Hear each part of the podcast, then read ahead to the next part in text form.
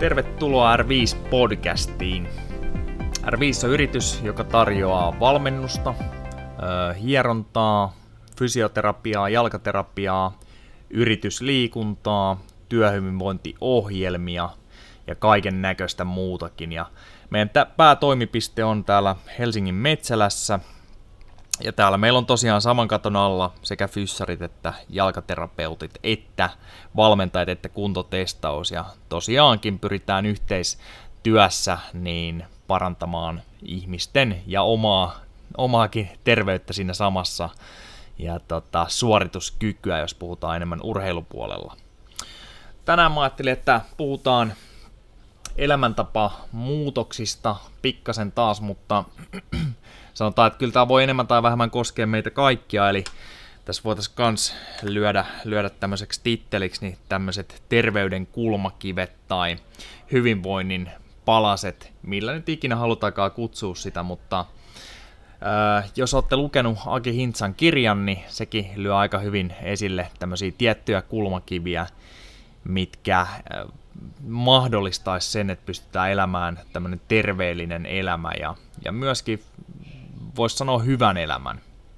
Eli tämän tyyppisiä juttuja käydään läpi. Osa on varmasti tosiaan tuttui Hintsan kirjasta, osa on sitten omia lisäyksiä, osa on muista lähteistä ja näitä on saanut miettiä vuosien varrella tässä aika paljonkin, koska me ollaan tosiaan vuodesta 2014 lähtien niin tehty todennäköisesti Suomen isointa työhyvinvointiprojektia, joka nykyään on ihan tämmöinen työhyvinvointiohjelma niin Suomen merenkululle ja on tullut hyvinkin tutuksi sitä kautta tämmöiset elämäntapamuutokset. Ja yllättävän moni asia niin on semmoisia, että vaikka itse on aktiivinen ja elää suht terveellisesti, niin yllättävän moni asia tässä vuosien varrella on sitten tarttunut omaankin työkalupakkiin mukaan ja on saanut tehdä selkeästi niin parannuksia omaankin elämiseen. Ja näin ollen niin pystynyt parantamaan jaksamistaan ja saanut tuotettua hyvää oloa. Okei, luetellaan tässä nyt ne palaset, mitkä mun mielestä on tärkeitä, kun puhutaan tämmöisestä kokonaisvaltaisesta terveydestä ja mielellään lisäilen tuonne sitten uusia palasia, jos teidän mielestäni sieltä puuttuu jotain, koska ainahan tässä ollaan oppimassa lisää. Mutta käydään nopeasti läpi, mitkä nämä palaset on, ja sitten voin avata niitä pikkasen. Jokaisesta voisi pitää käytännössä omat luentonsa, ja pidetäänkin usein, mutta uni, ravinto, aktiivisuus, akuutit vaivat ja sairaudet. Ei siis se, että niitä olisi, vaan nimenomaan se, että jos niitä on, niin niistä päästäisiin eroon. Arvojen mukaista elämää ja itsensä toteuttamista. Eli tässä olisi niin kuin mun kulmakivet terveydelle. Ja tosiaan otan mielellään vastaan lisäyksiä tähän, mutta jos avataan noit pikkasen, niin ehkä kaiken A ja O, kun puhutaan nyt tavoitteellisesta treenistä tai elämästä ilman treeniä tai peruskuntoilijan elämästä tai tämmöisestä elämäntapamuutosta hakevasta henkilöstä, niin olisi se riittävä unen saanti. Koska riittämätön uni, niin käytännössä kusasee sitten kaikki hommat, mitä näitä palikoita tässä on jäljellä. Eli jos me nukutaan säännöstä aivan liian vähän, niin sitten ei voi olettaakaan, että se ravintopuoli tulisi helposti sieltä tai että olisi mukavaa ja kivaa liikkua, puhumattakaan siitä, että treenattaisiin kovempaa. Ja siitä tosiaan niin voisi joskus pitää ihan omat podcastinsa ja höpinänsä, mutta kumminkin toi on mun mielestä ja hyvin monin muunkin mielestä, kun puhutaan tämmöisestä yhdestä tärkeimmästä kulmakivestä, niin ehkä se tärkein jopa. Sitten ravinto. Luonnollisesti tätä voi katsoa vähän eri kanteilta, ollaanko sitten liikkeellä niin kovana kuntoilijana vai lähdetäänkö tekemään elämäntapamuutosta, missä kenties kumminkin siellä ideana olisi se, että paino tippuisi,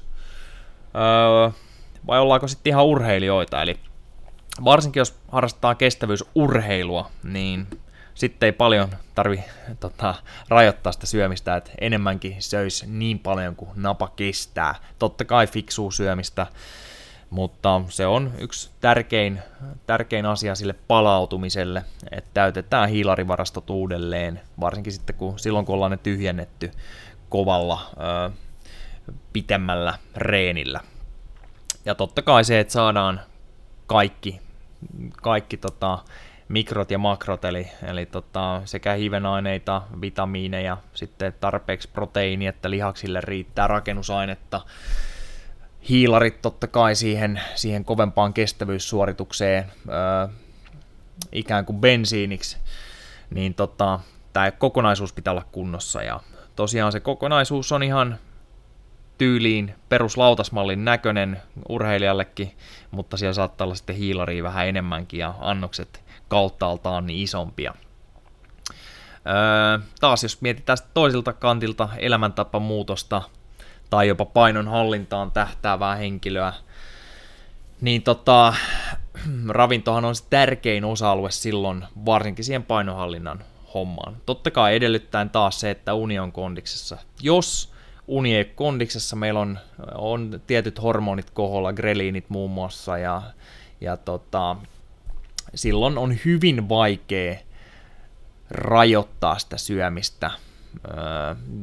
Ehkä se on väärin sanottu jopa rajoittaa syömistä. Me usein ei haluta tämmöisissä keisseissä rajoittaa aluksi, vaan jopa syödä enemmän niitä juttuja, mitä on jäänyt syömättä. Eli päivän aikana usein syödään liian vähän ja varsinkin laatu ei ole tarpeeksi hyvää, ja sitten usein kun saadaan lisättyä siihen päivään sitä laadukasta syömistä, niin semmoinen iltanapostelu tai herkuttelu jää ikään kuin automaattisesti pois, mutta kumminkin kilot tehdään keittiössä ja sitä myötä niin sitten helpottuu koko tämä paletti kanssa, eli uni ja ravinto, hyvin tärkeät hommat.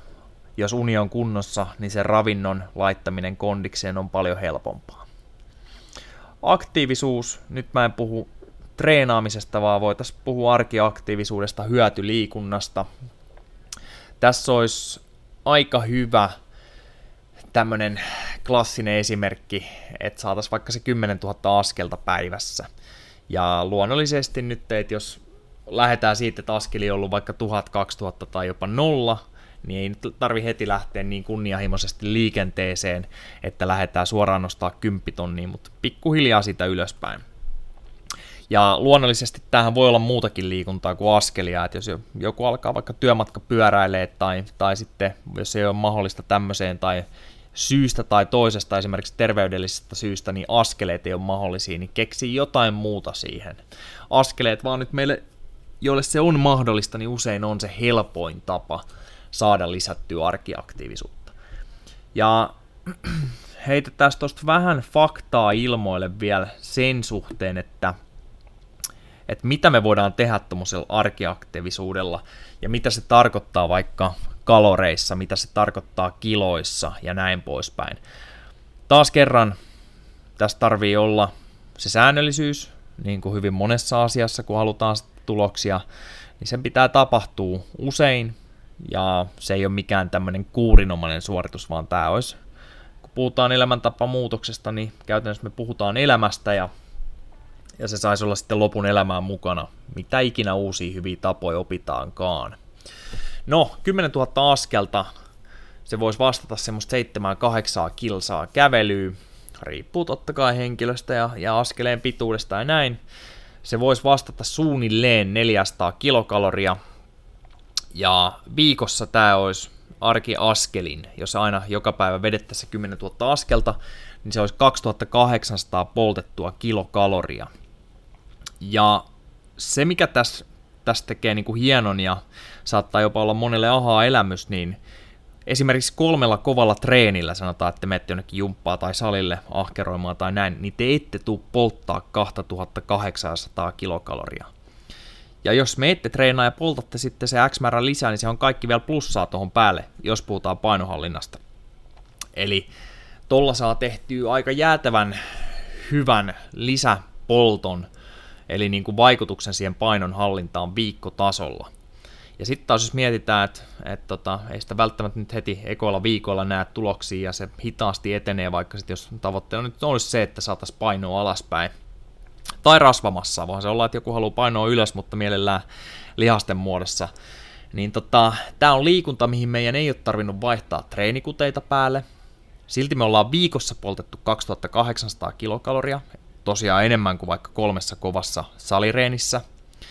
Vuodessa tämä voisi tarkoittaa melkein 20 poltettua rasvakiloa tällä arkiaktiivisuudella, josta olisi siinä vaiheessa jo muodostunut tapa, mitä ei tarvitse erikseen millään tavalla niin kuin tsempata itseään, että joka päivä saa sen tehtyä, vaan siellä on tullut ne rutiinit. Ja nämä askeleet todellakaan ei tarvitse olla putkeen, silloinhan se on lenkki.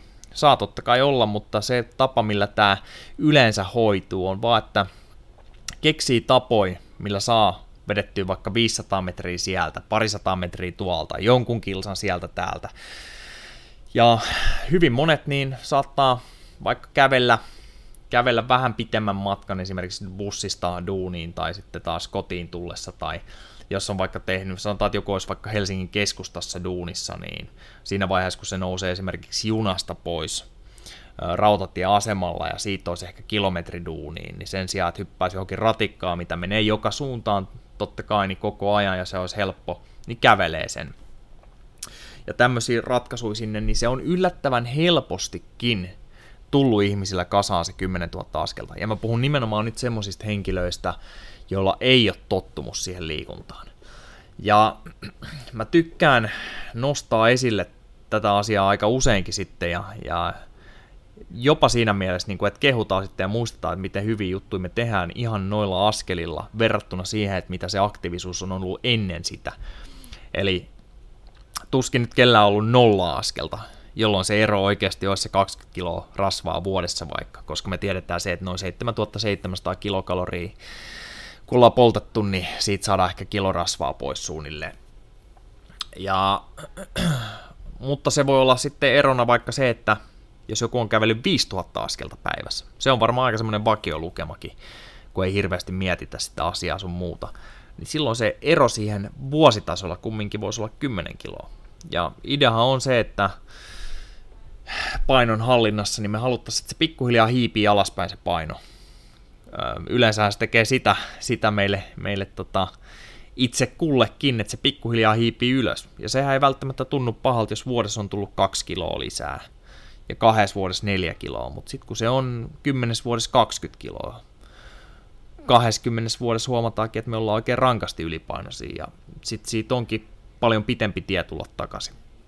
Mutta joo, 10 000 askelta tai joku vastaava setti, työmatkapyöräily, mikä ikinä maistuu, niin se on mun mielestä erinomainen tapa lisätä sitä kalorin kulutusta ja tehdä se tavalla, joka ei tunnu niin kuin treenitreeniltä, jolloin meillä on paljon suurempi todennäköisyys, että se oikeasti sitten toteutuu. Jes, siinä tuli aika pitkä pätkä tästä arkiaktiivisuudesta, mutta tosiaan mä uskon, että tämä ei ole semmoinen asia, mitä monet on ajatellut ja sitä aina mielletään, että pitäisi treenaa kovaa, jotta tirisisi rasva pois. Ja siitähän me ollaan kanssa hyvin monessa näissä podcasteissa puhuttukin, että tämä hiihtitreenin arvostus ja sen tuputtaminen joka lehdessä sun muuta. Ja siinä ei ole siis mitään vikaa hiihtissä, kunhan tiedetään, että mistä puhutaan silloin. Jos joku on määrännyt teille hiihtitreeniä tai olette suunnitellut itsellenne, niin tietäkää vaan mitä te teette, että onko se nopeusperäistä, että onko se jopa niin lyhyttä, vai puhutaanko me nopeuskestävyydestä, maksimikestävyydestä, mitä te haluatte saavuttaa sillä, vai onko se vaan, että se näyttää siistiltä, kun ollaan tekemässä oikein kovaa asioita. Ja kovaa kun treenataan esimerkiksi hiitin aikana, niin me tyhjennetään meidän hiilihydraattivarastot, eli ei me hirveästi siinä rasvaa polteta. Toki joo, jälkipoltossa palaa pikkasen, mutta se on aika pieni prosentti siitä treenin kokonaiskalorin kulutuksesta, joka tulee jälkipolttona, eli siitä, että korjataan se happivelka ja palautetaan kroppa taas siihen normaalitilaan. Kuntotestauspäivillä siellä oli muutamilla hyvillä jenkkiluennoitsijoilla, niin muun muassa tästä palautumisesta oli aihetta siellä sitten, tai esitys, ja Ja taisi olla näin, että 6% siitä nettokalorin kulutuksesta, mitä on treenin aikana saatu aikaiseksi, niin 6% tuli jälkipoltosta. Eli se ei ole mikään semmoinen niin kuin vuosituhannen paras rasvanpolttomenetelmä, se, että treenataan itkuraivari täysiin ja sitten odotetaan vaan, että sohvalla makaamalla tai mitä ikinä tehdäänkään siinä jälkipolton aikana, että se polttaisi tosi tehokkaasti pois rasvaa.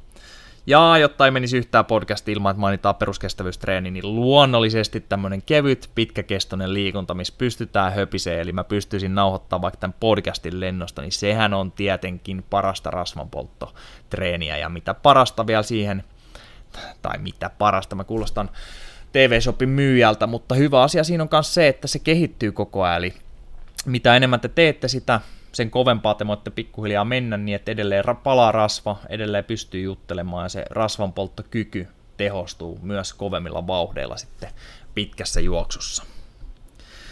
Alright, mutta mennään seuraavaan kulmakiveen. Mä vähän jäin jumittaa nyt tuohon arkiaktiivisuuteen, mutta tärkeä asia mun mielestä, kun puhutaan tämmöisestä elämäntapajutusta ja miksei myös meille kuntoilijoille omalla kohdalla.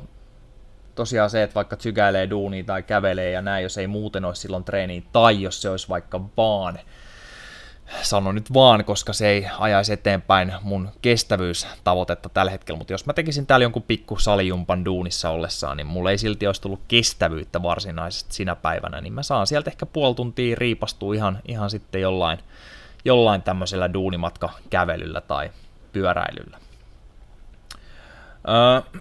Sitten akuutit vaivat ja sairaudet, eli ton palasen pääpointti nyt on se, että hoidetaan ne kondikseen, eli usein kun mä pidän luentoja, niin mä ehkä jopa puhun vähän tämmöiseen sävyyn tästä meidän länsimaalaisesta lääketieteestä, ei sinänsä, että se olisi ollenkaan huono juttu mihinkään suuntaan, mutta kun ihmiset mieluummin ottaa sen nopean pillerin tai vaikka vähän vaivalloisemman leikkauksen, kunhan ei vaan itse joudu tekemään mitään.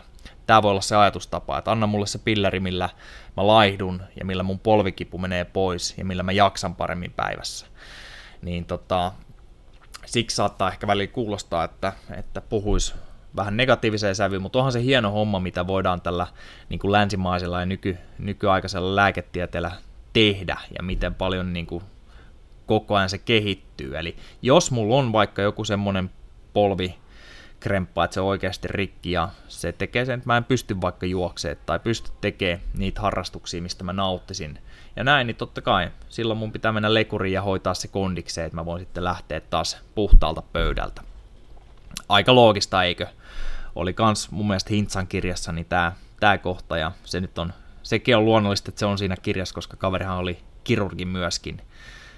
Se oli muuten jännä se kirja, tosiaan se taisi itsekin mainita siinä, tai Oskari Saari taisi sen kirjoittaa, mutta anyways, niin oliko se alkusivuilla, niin että tästä varmaan jengi olettaa, että tämä on tämmöinen formula-paljastuskirja, ja kyllähän se käy läpi kans niiden huippuformulakuskien treeniä, ajatuksia ja niin kuin siis käytännössä mielentilaa ja hyvinvointia, mutta siitä se rakensi sitten tämmöisen systeemin, jolla se halusi auttaa ihan meitä perustallaajia, jolla ei välttämättä ollut nämä kulmakivet terveyteen kondiksessa.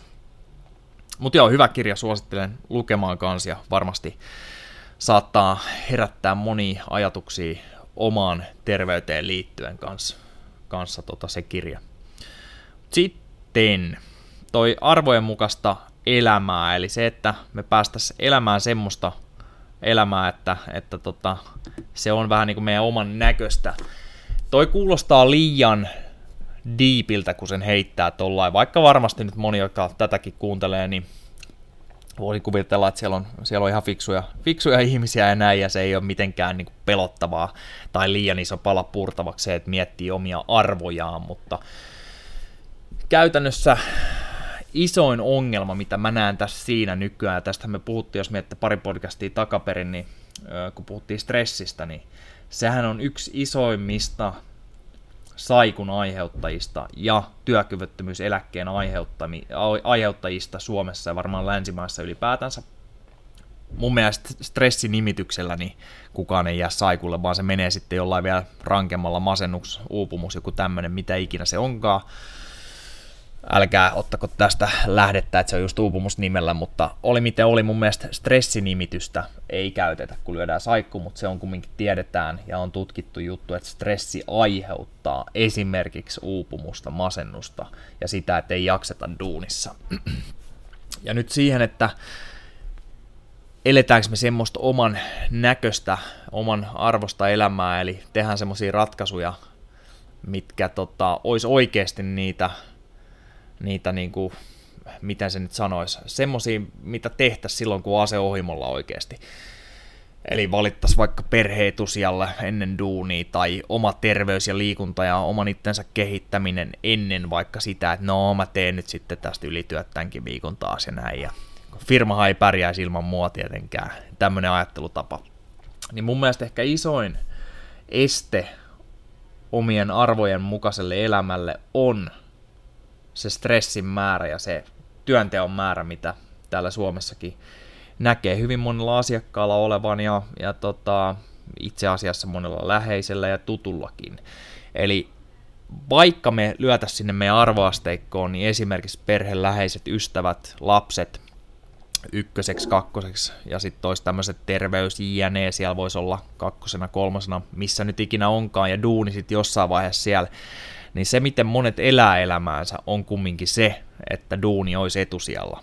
Jos miettii, että joo, semmoisessa ideaalitilanteessa, niin me ollaan kyllä usein vähintään se 8 tuntia duunissa matkoineet, vaan se ollaan, että jossa on niin onnellisesti, että tehdään vaan 4 päivän viikkoa tai 6 päivän työrupeamaan, mutta se on silti todella iso osa päivästä. Käydään usein tienaamassa sitten rahaa totta kai omien laskujen maksamiseen ja saadaan leipää tiskiin, ja jos siitä duunista nautitaan, tai vaikka nyt ei edes nauttisi niin paljon, mutta jos se on tämmöinen ihan mukava tapa tienata leipänsä, niin mun mielestä se on täysin ok. Mutta siinä vaiheessa sitten, kun se alkaa olla tämmöinen stressitekijä, että koko ajan ollaan vähän deadlineista jäljessä, ja joutuu miettimään vielä asioita ehkä kotiin tullessaan, usein venyy päivät, tullaan hieman stressaantuneina ja vihasina himaan sen takia, että duunissa on joku asia huonosti tai ollaan vähän jäljestä tai jäänyt tekemättä tai on tullut siellä jotain sanomista jostain, niin silloin me ollaan aika vaarallisella tiellä ja moni onkin nimenomaan tämmöisellä tiellä. Ja huomaamatta tilanne hyvin nopeasti kääntyy sitten siihen, että kun aletaan miettiä sitten oikeasti, että mihin me laitetaan meidän aika, mihin me panostetaan eniten meidän elämässä, niin huomataankin, että kappas vaan, että täällähän on duuni etusijalla. Ja jos ihan oikeasti mietitään, että miten hyvin vaikka tämä perheen kanssa oleminen ja lasten kasvatus on mennyt, niin ei se välttämättä ole ihan nappiin mennyt, jos tulee aina stressaantuneena kotiin ja aina on valmis räjähtämään sitten lapsille tai muille perheenjäsenille. Eikä jää aikaa sitten siihen omaan terveyden ylläpitämiseen, puhumattakaan semmoisesta niin kuin tavoitteellisesta kunnon kohottamisesta, mikä monelle varmasti olisi sekin niin kuin ihan tärkeä kriteeri. Ainakin itselle on tämmöisen, sanotaanko kondiksen puolesta itsensä toteuttaminen, niin on hyvin, hyvin tärkeää. Mutta se meni taas aika pitkäksi toikin höpinä usein. Nämäkin jutut niin käydään tämmöisessä, jos nyt puhutaan elämäntapamuutosprojekteista tai ihan yksittäisistä luennoista, niin saattaa olla motivaatio ja elämäntavat tai motivaatio ja henkinen hyvinvointi, niin yksi luentoaihe, missä sitten erilaisin harjoituksinkin availlaan näitä juttuja ja niitä on aika hyvä miettiä silloin tällöin, koska jos mä heitän nyt tämmöisen oikein maalaisjärjellä heitetyn, tai ehkä maalaisjärki on väärä sana, mutta tämmöinen oikein niin kuin maallikon prosentuaalinen näkemys tästä, että kuin moni stressaa liikaa duunistaan tai joutuu stressaamaan liikaa duunistaan, niin mä heittäisin kyllä, että varmaan meistä suomalaisista niin ainakin 50%. Varmasti voi olla isompikin lukema, mutta kyllä mä tiedän, että on paljon näitäkin, jotka osaa ottaa hyvinkin rennosti ja ei ota liikaa ressiä siitä. Okei, sitten tähänhan vahvasti liittyykin toi viimeinen palanen, mikä mulla on heittänyt ilmoille tästä, että itsensä toteuttaminen. Ja taas kerran, niin jos meillä olisi loputtomasti vapaa-aikaa, ei välttämättä, jos ei tarvitsisi mennä duunia näin, niin ainakin musta tuntuu, että se itsensä toteuttaminen olisi aika helppoa, jos varsinkin vielä jos olisi toi taloudellinen tilanne semmonen, että käytännössä pystyisi tehdä mitä haluaa. Niin sekin on ihan hyvä tapa miettiä joskus ja tehdä tämmöinen harjoitus, että jos oikeasti ei olisi pakko tehdä mitään, vaan saisi tehdä mitä haluaa, niin mistä sun päivät koostuisi silloin. Mutta joo, taas kerran niin hyvä tapa kitkeä toi itsensä toteuttaminen, niin olisi tämmöinen liian kiireellinen, stressaava duuni, koska sanotaan nyt joku, joka on mennyt vaikka, tai ollut vaikka 10-12 tuntia keskimäärin duunissa, ja sitten vielä jää aina joku deadline puskee päälle, joku homma ei silti ole valmiina, ja vaaditaan lisää siellä, kyllähän nämä hommat pitäisi hoitua, ja bla bla bla. Niin eihän siinä jää mitään aikaa enää itsensä toteuttamiselle. Jos tosta 12 tunnin duunipäivän jälkeen selviäisi jotenkin kunnialla vaikka himaan sitten ja sen perheen kanssa olemisesta, vaikka se aika jää jo niin kuin automaattisestikin liian vähäiselle, niin siitäkin voi nostaa hattua. Mutta se, että nyt siinä sitten vielä tavoitteellisesti kehittäisi vaikka kondistaan tai mikä ikinä se, kenen itse kunkin niin itsensä toteuttamisen asia olisi. Mä puhun kondiksesta aika paljon varmasti, koska se on lähellä omaa sydäntä, mutta jos nyt jollekin vaikka olisi taulujen maalaaminen tai puutarhan pitäminen vimpan päälle kondiksessa tai mitä nyt ikinä näitä voi ollakaan, niin eihän siinä jää aikaa semmoselle. Puhumattakaan siitä sitten, että jos siellä duunissakaan ei voi toteuttaa itseään, eli senhän saa hyvin helposti kitkettyä vaikka huonolla johtamisella, eli otetaan pois se autonomia ja se, että saisi olla vaikuttamassa siihen, että miten hommat hoidetaan, niin helposti menee siihen, että duunissakaan ei ole hauska olla ja sitten ei ole jaksamista, että olisi hauskaa ikään kuin vapaa-ajallakaan.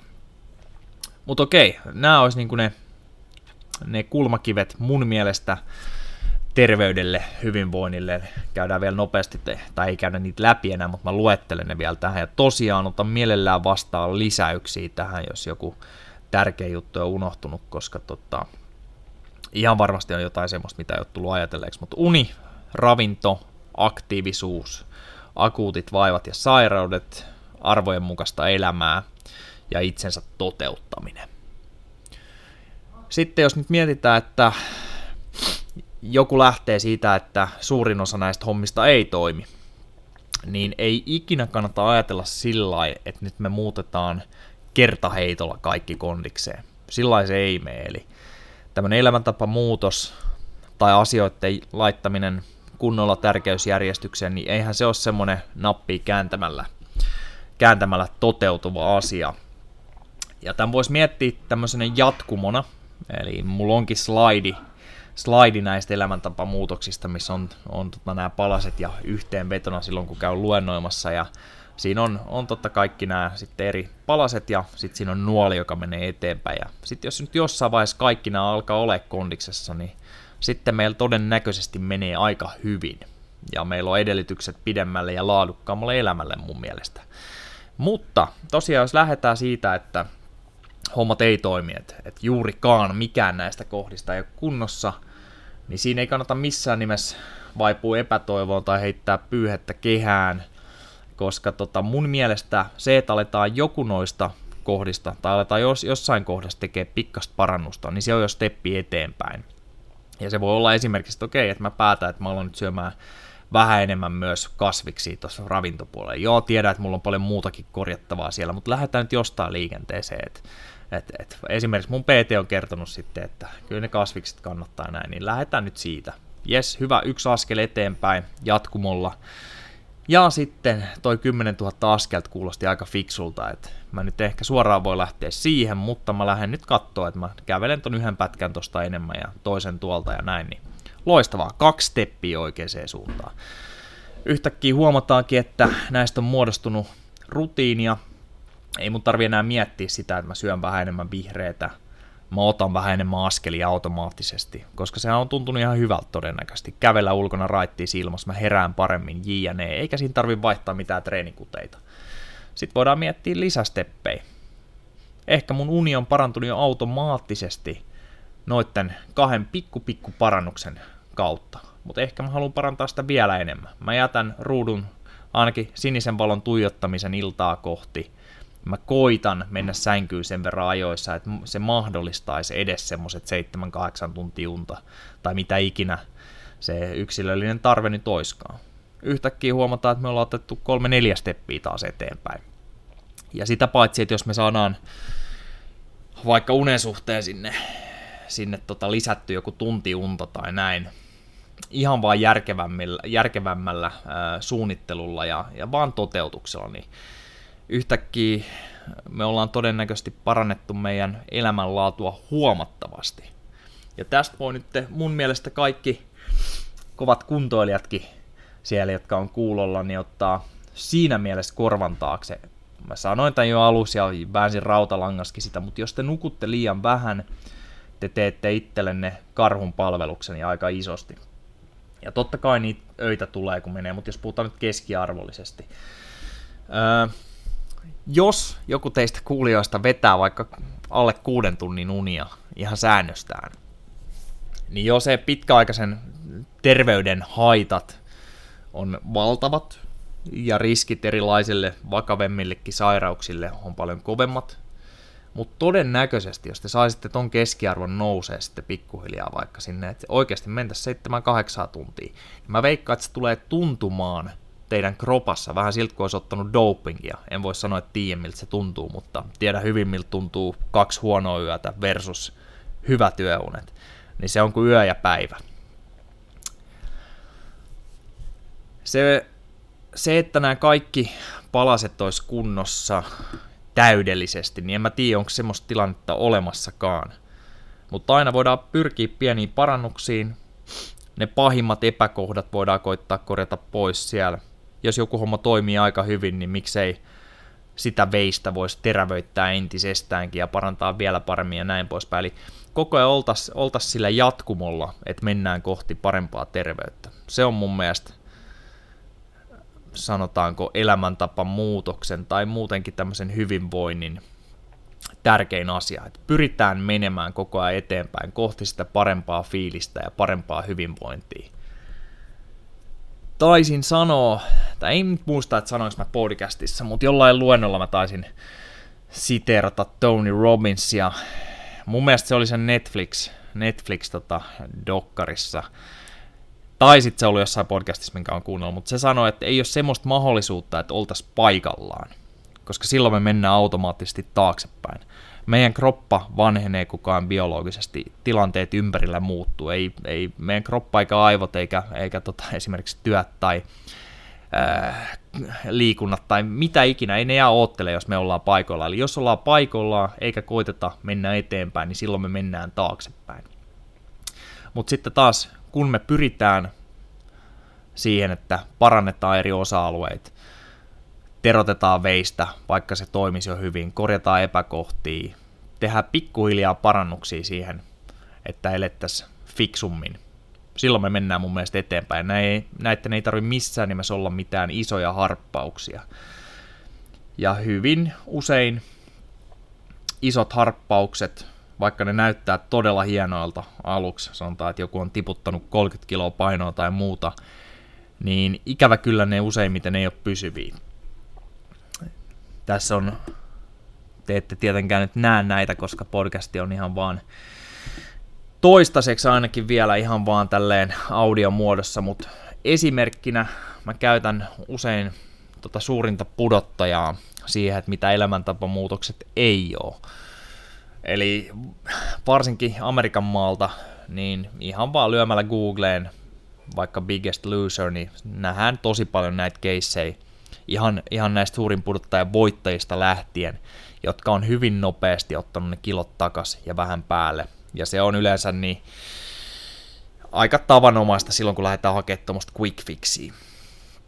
Eli quick fixi harvemmin toimii. Ja ylipäätään se, että mietittäisiin elämäntapamuutosta pelkästään kiloissa tai laihduttamisessa, niin ei myöskään ole fiksu ratkaisu, koska se on hyvin pieni prosentti, joka loppupeleissä pystyy pitämään sen laihdutetun painon poissa, mutta me voidaan silti olla hyvinkin terveitä, vaikka meillä vähän liikakiloja olisikin, jos me tehdään näistä näitä, tai pystytään parantamaan näitä kulmakiviä tähän terveyteen ja näitä palasia, mitä ollaan tänäänkin käyty läpi. Ja todennäköisesti se painonpudotus tulee sitten automaattisena lopputulemana ja summana siitä, että laitetaan näitä asioita kondikseen, ennemmin kuin että se olisi mikään oma palanen siellä.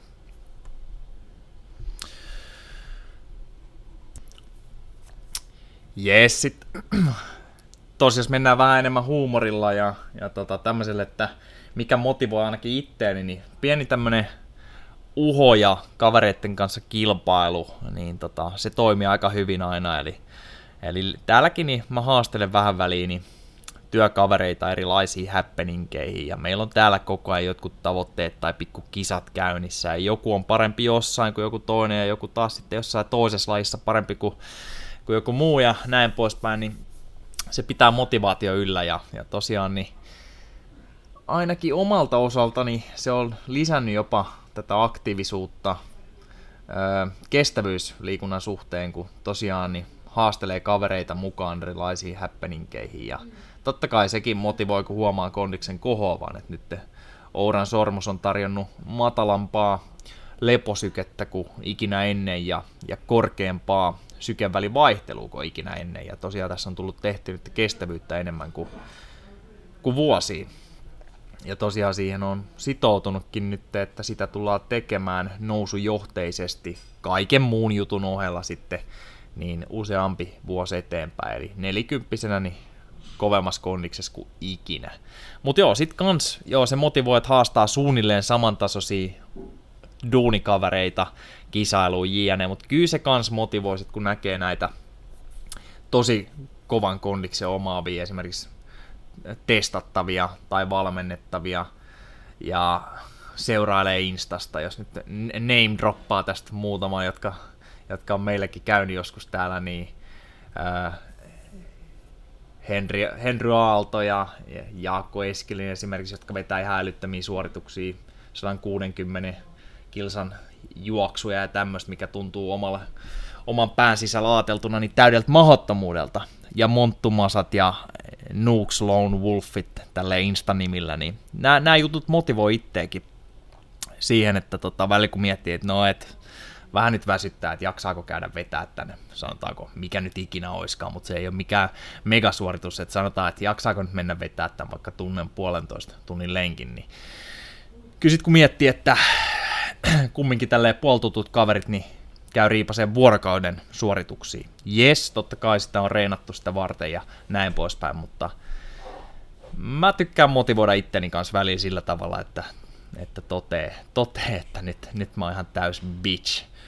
Et katsotaan nyt vähän mitä muut tekee ja ollaan turpakia treenaamaan. Välillä tämmönen ajattelutapa toimii aika hyvin. Ja varsinkin sanotaanko alussa silloin, kun ei ole oikein päässyt vauhtiin vielä, itselläkin ollut tämä tilanne silloin tällöin, niin tuntuu, että puhuu enemmän sitä reenaamisesta kuin että varsinaisesti reenaisi, tai jopa suunnittelee sitä enemmän kuin että reenaisi. Ja mä oon tainnut sanoa joskus, silloin kun pyöräiltiin meidän ihan kaveriporukan kanssa enemmänkin maastossa, ja kaikki halusi sitten yhdeltä kaverilta, joka oli kova pyöräilijä oikeasti, että se tekisi ohjelmaa aina. Koska varmaan ajateltiin, että se kaikki on kiinni siitä, että meillä ei ole kunnon ohjelma. Niin se sanoi vaan meille silloin, että hei, teidän pitäisi treenaa eka, niin voidaan sit katsoa sitä ohjelmaa. Mun mielestä tämä oli tosi hyvä ohje ja hyvin sanottukin, koska tämä on ihan raaka fakta. Jos mä nyt kävisin juokseen kerran viikossa, niin siinä ei paljon väliä, että minkälainen ohjelma siinä on. Sitä ei tarvi hirveästi suunnitella silloin. Mut joo, ei mitään. Tosiaan kovat äijät ja kovat suorittajat motivoi kyllä. Ja jos ei muuta, niin ainakin teoriatasolla se antaa itselle sen varmuuden, tai ei ehkä varmuutta, mutta antaa ainakin itselle niinku semmoisen vihjeen omaan pääkoppaan, että kyllä itsekin voisi varmaan suoriutua paljon kovemmista jutuista kuin mitä nyt tekee. Ja sitten toi muuten häiritsee, tuolla on kovat treenisessiot käynnissä näköjään salin puolella, Bam huusku viimeistä päivää siellä, se on trap bar mavetukset menossa Benjaminilla ja Bamilla. Itse asiassa se motivoi sen verran, että mä taidan lopettaa tämän podcastin nyt ja mä hin nopeasti vetäseen itsekin muutamat rundit tosta ennen kuin lähden hakemaan poikaa tarhasta, niin ei mulla ollut muutenkaan mitään fiksua sanottavaa enää, joten lopetellaan tää homma tähän. Kiitos kuuntelusta taas kerran ja ensi kertaa. Moi!